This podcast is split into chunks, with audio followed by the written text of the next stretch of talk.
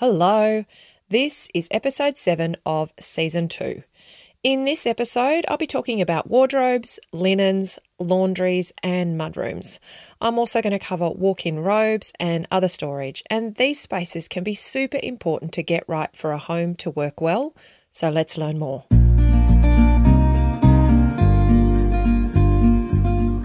Welcome to Get It Right with the Undercover Architect. This is the podcast all about designing, building, or renovating your home. I'm your host, Amelia Lee. Think of me as your secret ally. I am on a mission to help you create a home that makes your life better, whoever you're working with and whatever your dreams, your location, or your budget. Together we'll uncover the nitty-gritty of how to get it right and how to create a home that works, feels great, and that you feel great in. So join me now.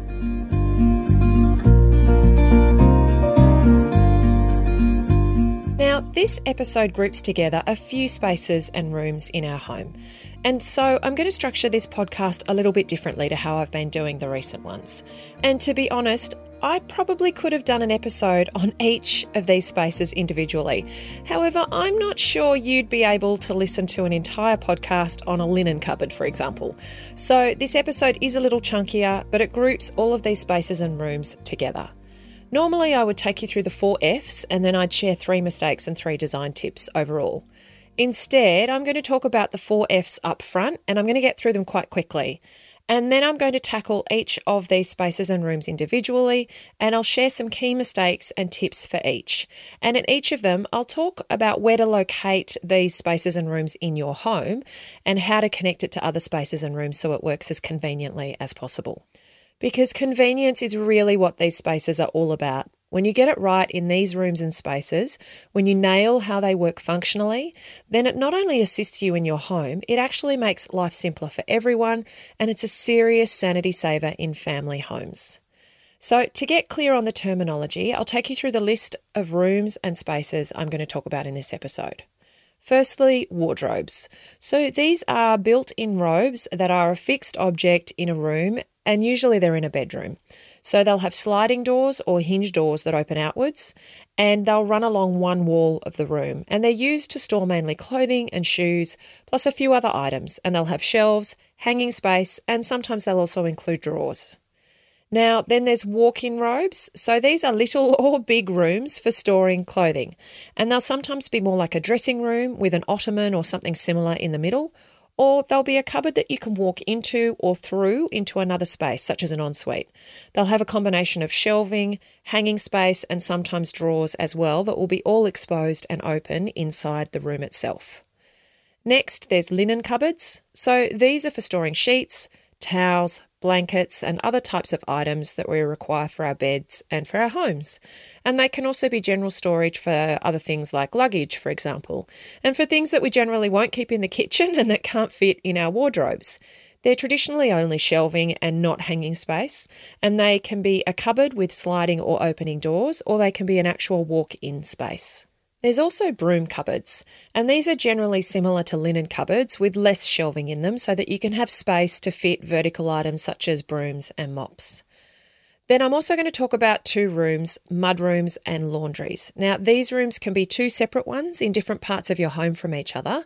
They can also be right next door to each other, or they can be combined into the same room itself. Now, another name for a mudroom is a boot room, and generally these are actual rooms in Australian family homes. However, it is possible for them to be accommodated in a cupboard instead. Okay, so that's built-in robes, walk-in robes, linen cupboards, broom cupboards, mudrooms, and laundries. As mentioned, I'm going to tackle each of these individually and give you mistakes and tips for each. So firstly, let's generally talk about the 4 F's for these spaces. It can be handy to understand them when thinking about any of the storage or utility spaces in your home. And remember, we start with that magical 5th F, which is feel. I'm not going to dwell too much on feel, but as always, I recommend that you start there. Often the feeling most wanted for these spaces is to feel organised. So a place for everything and everything in its place. They're the magical words that I always hear. And that feeling is a really great goal to make these spaces work well. Now let's talk about functionality and in particular orientation. These rooms and spaces are all what I consider service spaces. That is, they actually exist to serve your home and you. They exist to provide storage and to house things that help you and help the home function overall.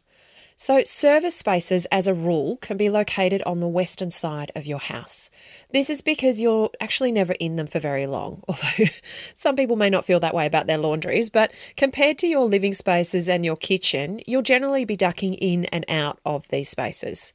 So those shorter periods of use mean that they can handle being on the western side of your home. They also usually have smaller or no windows, and if they do have windows, they're often obscure glass to prevent views into them. So this adds up to them being able to handle the western orientation, particularly of hot afternoon sun. So now let's talk about flexibility. These spaces and rooms, like your bathrooms, they're built in, so flexibility in their actual shape and size isn't possible.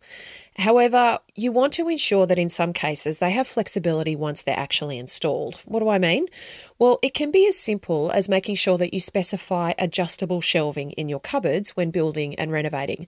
So many times I've seen homeowners not do this, and they assume that they're getting it, and then they find that the shelving is fixed in these linen cupboards and other storage cupboards and not as functional as they need it to be as a result. It can also mean creating the opportunity for flexibility down the track. For example, if you're putting a built-in robe into a child's room when they're a baby, you'll need more shelving and drawers because most of their clothing is small and it's folded up. As they get older, hanging space needs to be quite low, and can be quite low actually, and you can have quite a bit of hanging space because clothing is actually short in length, and so is the child. So as they grow taller, the hanging space may need to get taller as well, and you may need to move it up inside the robe. So look to install robe fit-outs that can change as the members of your family grow. Similar thoughts can be applied to other storage spaces and rooms too.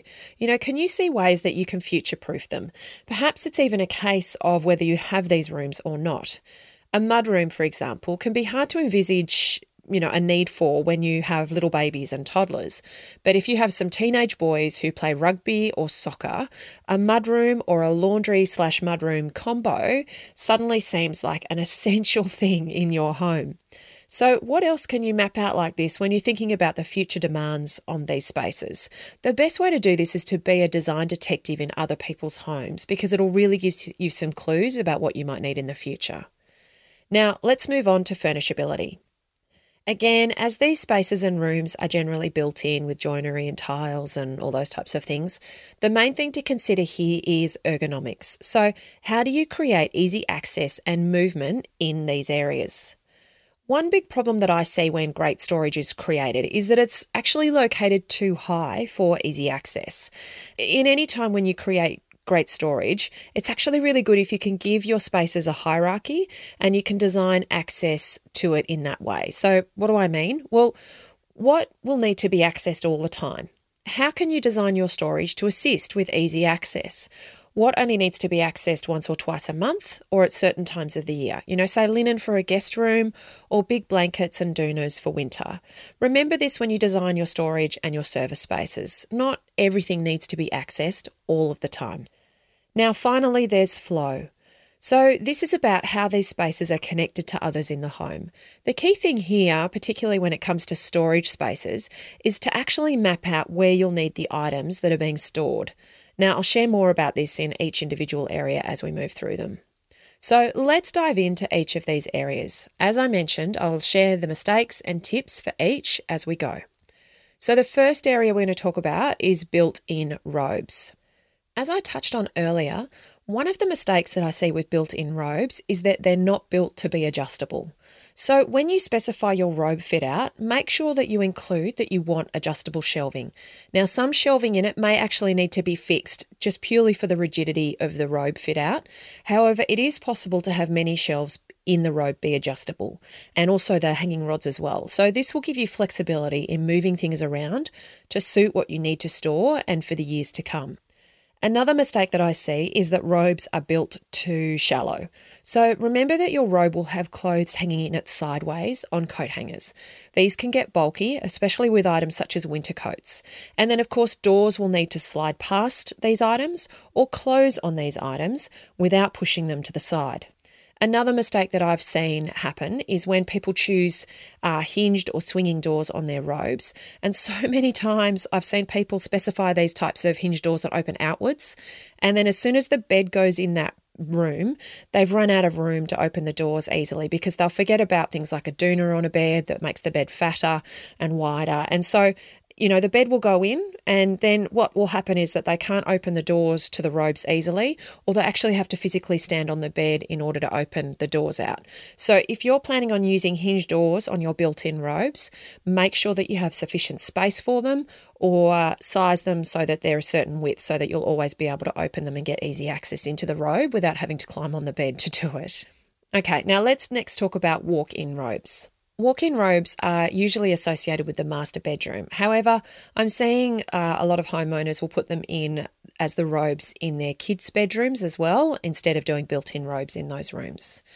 Now, when it comes to walk-in robes for your master bedroom, and I touched on this in the last episode, one mistake that I see regularly is where people will locate the door into their walk-in robe. So ideally you want to avoid being able to see into your walk-in robe or your ensuite when your head is on your pillow, all right? And this helps your master bedroom feel so much more peaceful and calm overall if you can avoid this. Another mistake that I see happen is that people create a walk-in robe in a space that's really too small to be a walk-in robe. And what will happen is that it ends up that the robe is actually predominantly corners. You can't really hang clothes in a corner. Ideally, you want long runs of lineal hanging space and have it either side of a passageway in the middle. The passageway doesn't need to be huge, but you do ideally need to be able to clear the coat hangers on either side as you walk through, so you're not sort of bumping into clothing as you go into the room. I find though that corners get awkward and they don't provide the storage that homeowners anticipate they will, and they end up kind of like in a kitchen, just being dumping grounds for things. So another design tip that I have is to remember a location for a full-length mirror and to make that location somewhere where you can actually stand back from it and see yourself full length. I've seen lots of homeowners put a mirror on the back of a door and they'll not be able to get far enough away from it to actually see themselves properly and see themselves at full length. Now, consider whether you want to actually walk through your walk-in robe into your ensuite, or whether you want to have your walk-in robe and ensuite sitting side by side with separate entries. Some homeowners really love the idea of getting out of a shower, drying off, stepping into their walk-in robe to get dressed, and then out into the bedroom all ready for the day. Now, if you're connecting the two rooms like this, make sure you have really good ventilation or extraction in the ensuite to prevent steam getting into the walk-in robe, and really good drainage in the ensuite as well, so that you don't run the risk of water running into the carpet of the walk-in robe.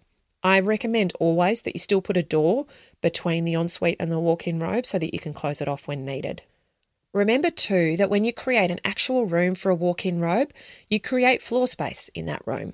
And especially if this space is a walk-through robe to get somewhere else, or it's in a kid's bedroom, make sure that the way you fit out the robe helps you keep things off the floor. Now, one regret I see happening for homeowners, especially when they put walk-in robes into their kids' bedrooms, is that they do it because they think it'll be a better way to store all the items like bags and sporting gear and toys, etc. But be aware of this. The way that the storage is designed, the shelving, the drawers, the hanging space, that's what creates the opportunity for organisation, not just the space itself. So it has to be easy and logical to use, otherwise everything will just end up getting shoved in it anyway. And seriously, it ends up being such a point of contention as things just get thrown in there over time. It really takes total diligence to maintain this, and you may have that in droves, you know, that may be your thing.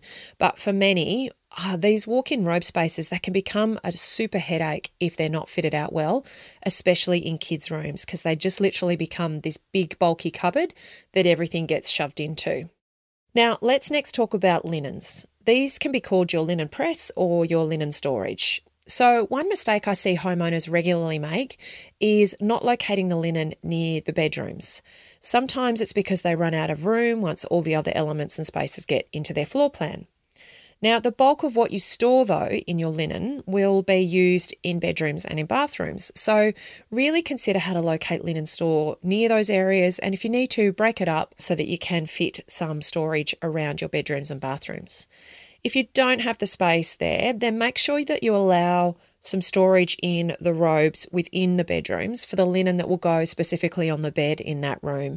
This is particularly relevant for families with little kids because often you'll need to be changing sheets in the middle of the night if a child is sick or has wet the bed, and it can be so much simpler and less disruptive to the whole house overall if the linen that you need is stored nearby or in the room itself. Now, another mistake that I see people make is that they make the linen actually too deep. So look at what a towel looks like when it's folded up. Look at what sheets look like when they're folded up. When you make the linen too deep, what ends up happening is you start losing stuff down the back of stacks of things, all right? And it becomes really hard to access everything.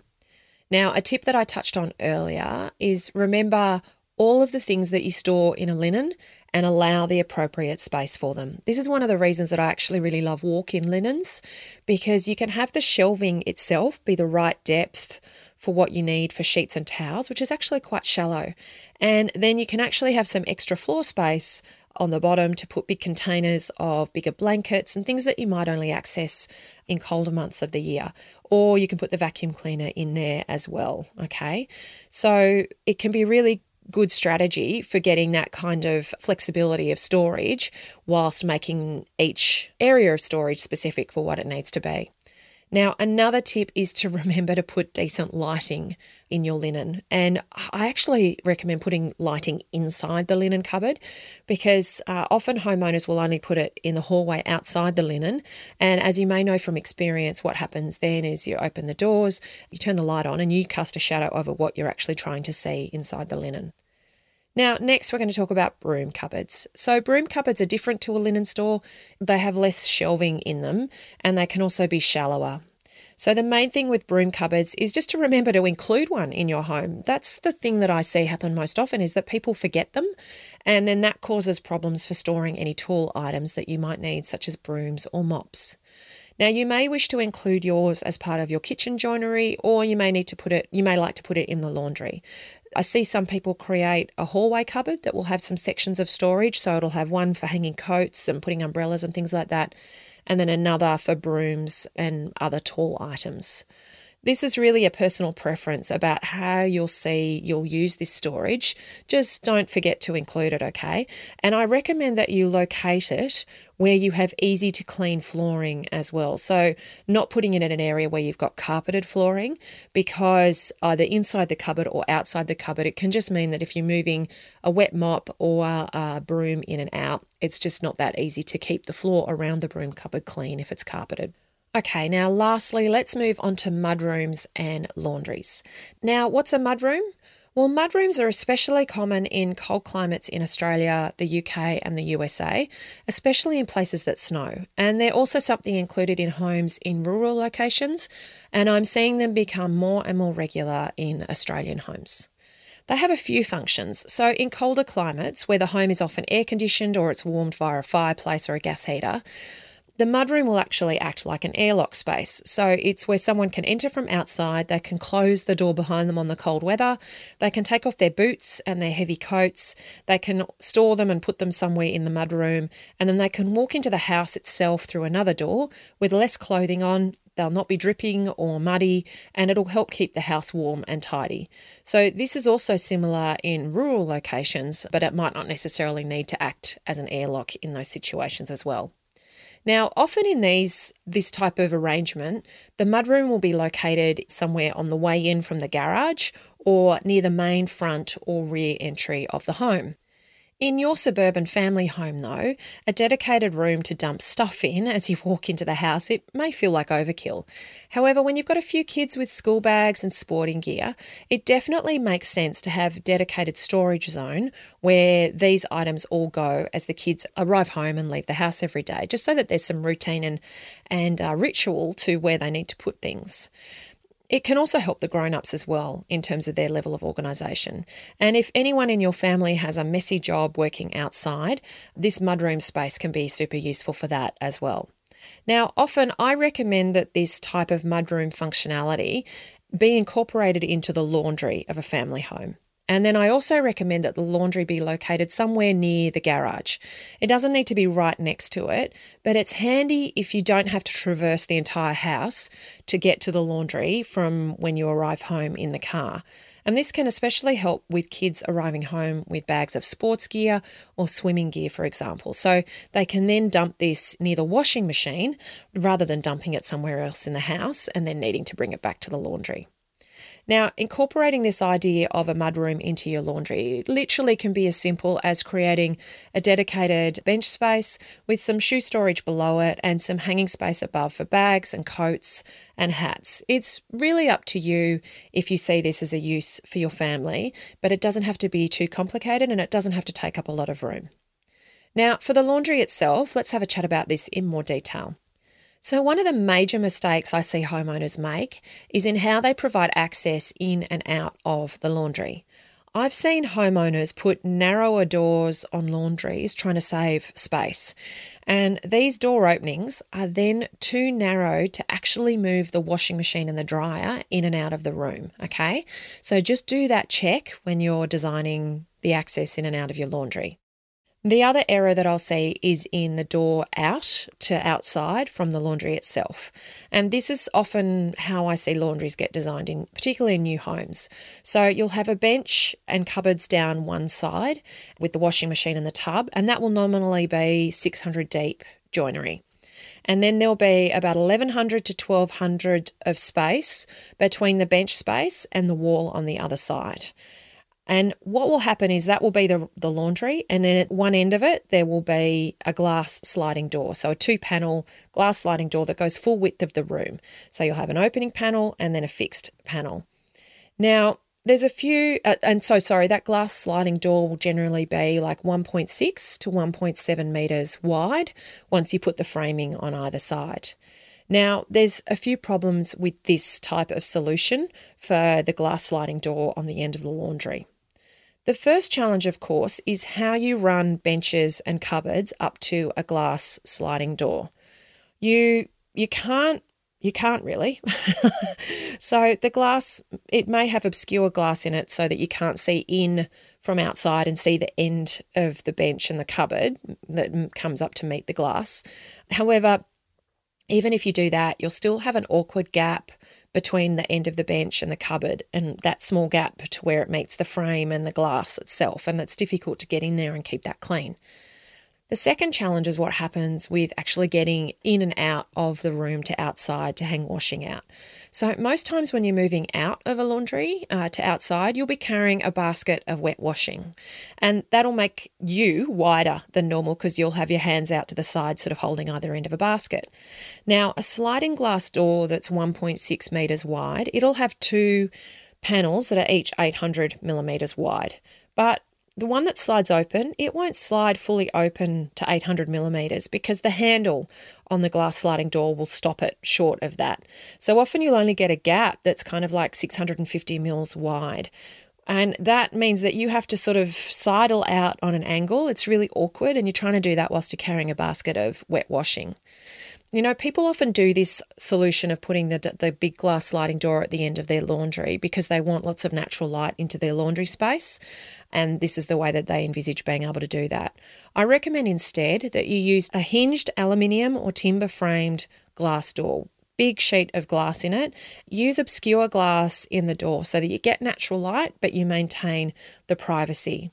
That way the door then can be a proper full-size door, and it can be really easy to get access in and out. And then I recommend that you make sure the door opens outwards so that if it's been raining, the water falls on the outside of the room as you open the door and not on the inside. You're not opening a door and then dripping water all over the floor on the inside of the laundry. You know, make that door a standard-sized 820 millimetre wide door leaf, and then you'll be able to get in and out of the laundry room to outside much more easily. The next tip with a laundry is to design where you'll be hanging your washing outside at the same time as planning where your laundry will go, okay? Make the walk between those two spaces, so the actual laundry itself and the washing line, make the distance between those not too far. And make sure that you can also screen your washing line outside from the street and from your backyard itself. In Australia, we're blessed with so much great weather, so it's really not an excuse to use the dryer all the time and to not have a washing line at all. And there's always a way that you can design it in. Washing lines are available in so many shapes and forms these days. You can generally find a way to fit one somewhere. I also recommend in any two-storey family home that you include a laundry chute. So keeping this in mind when you actually are doing the design for your renovation or new home, it doesn't always have to drop directly into the laundry space itself either. So sometimes nearby is just as useful. But it's really an asset for any family home so that you're not having to traverse stairs carrying baskets of dirty washing, and that you can really then encourage the kids to get their stuff to the laundry as well. Now, you don't need a massive laundry for it to work well, especially if you're trying to do that at the expense of other spaces in your home. Just have a look at the sizes of what needs to go in there. So washing machines and dryers, they're fairly standard sizes regardless of the brand. And the biggest decision can be whether you have a top loading or a front loading washing machine, because that'll impact whether you can have bench space over the top of the machine or not. Think of what else you need in there. So shelving, tall cupboards to put an ironing board in, a laundry tub, hanging rails. Get the ideas for the varieties of ways that you can do this and the different ways that you can include these items and the sizes that they need to be.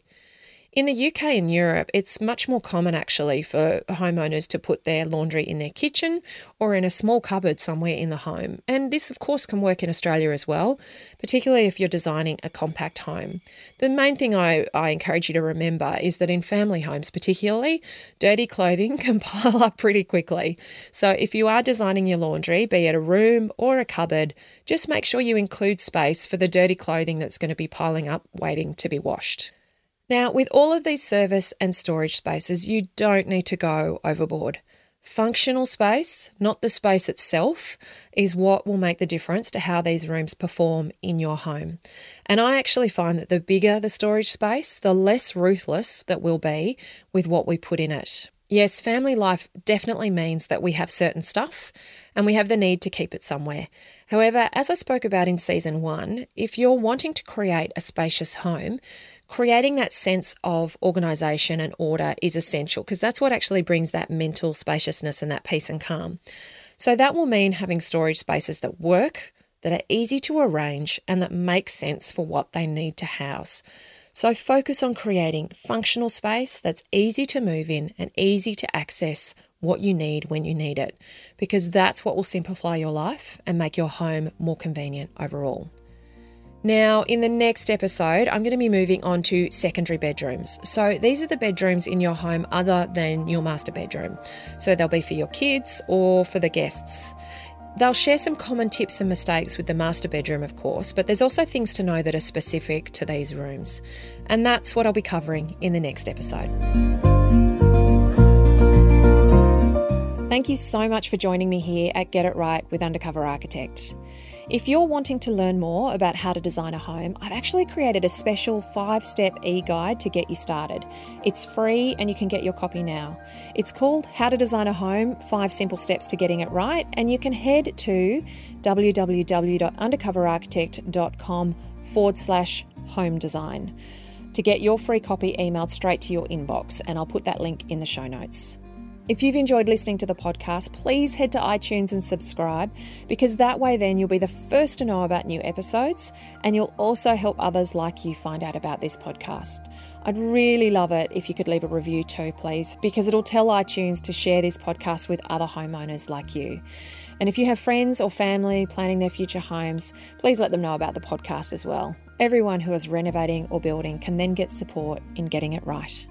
This has been Amelia Lee from Undercover Architect. Thank you for tuning in and for letting me be your secret ally. Looking forward to next time. Bye.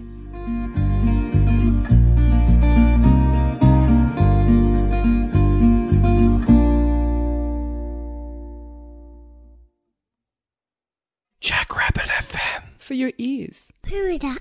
Hi, Puck Pass.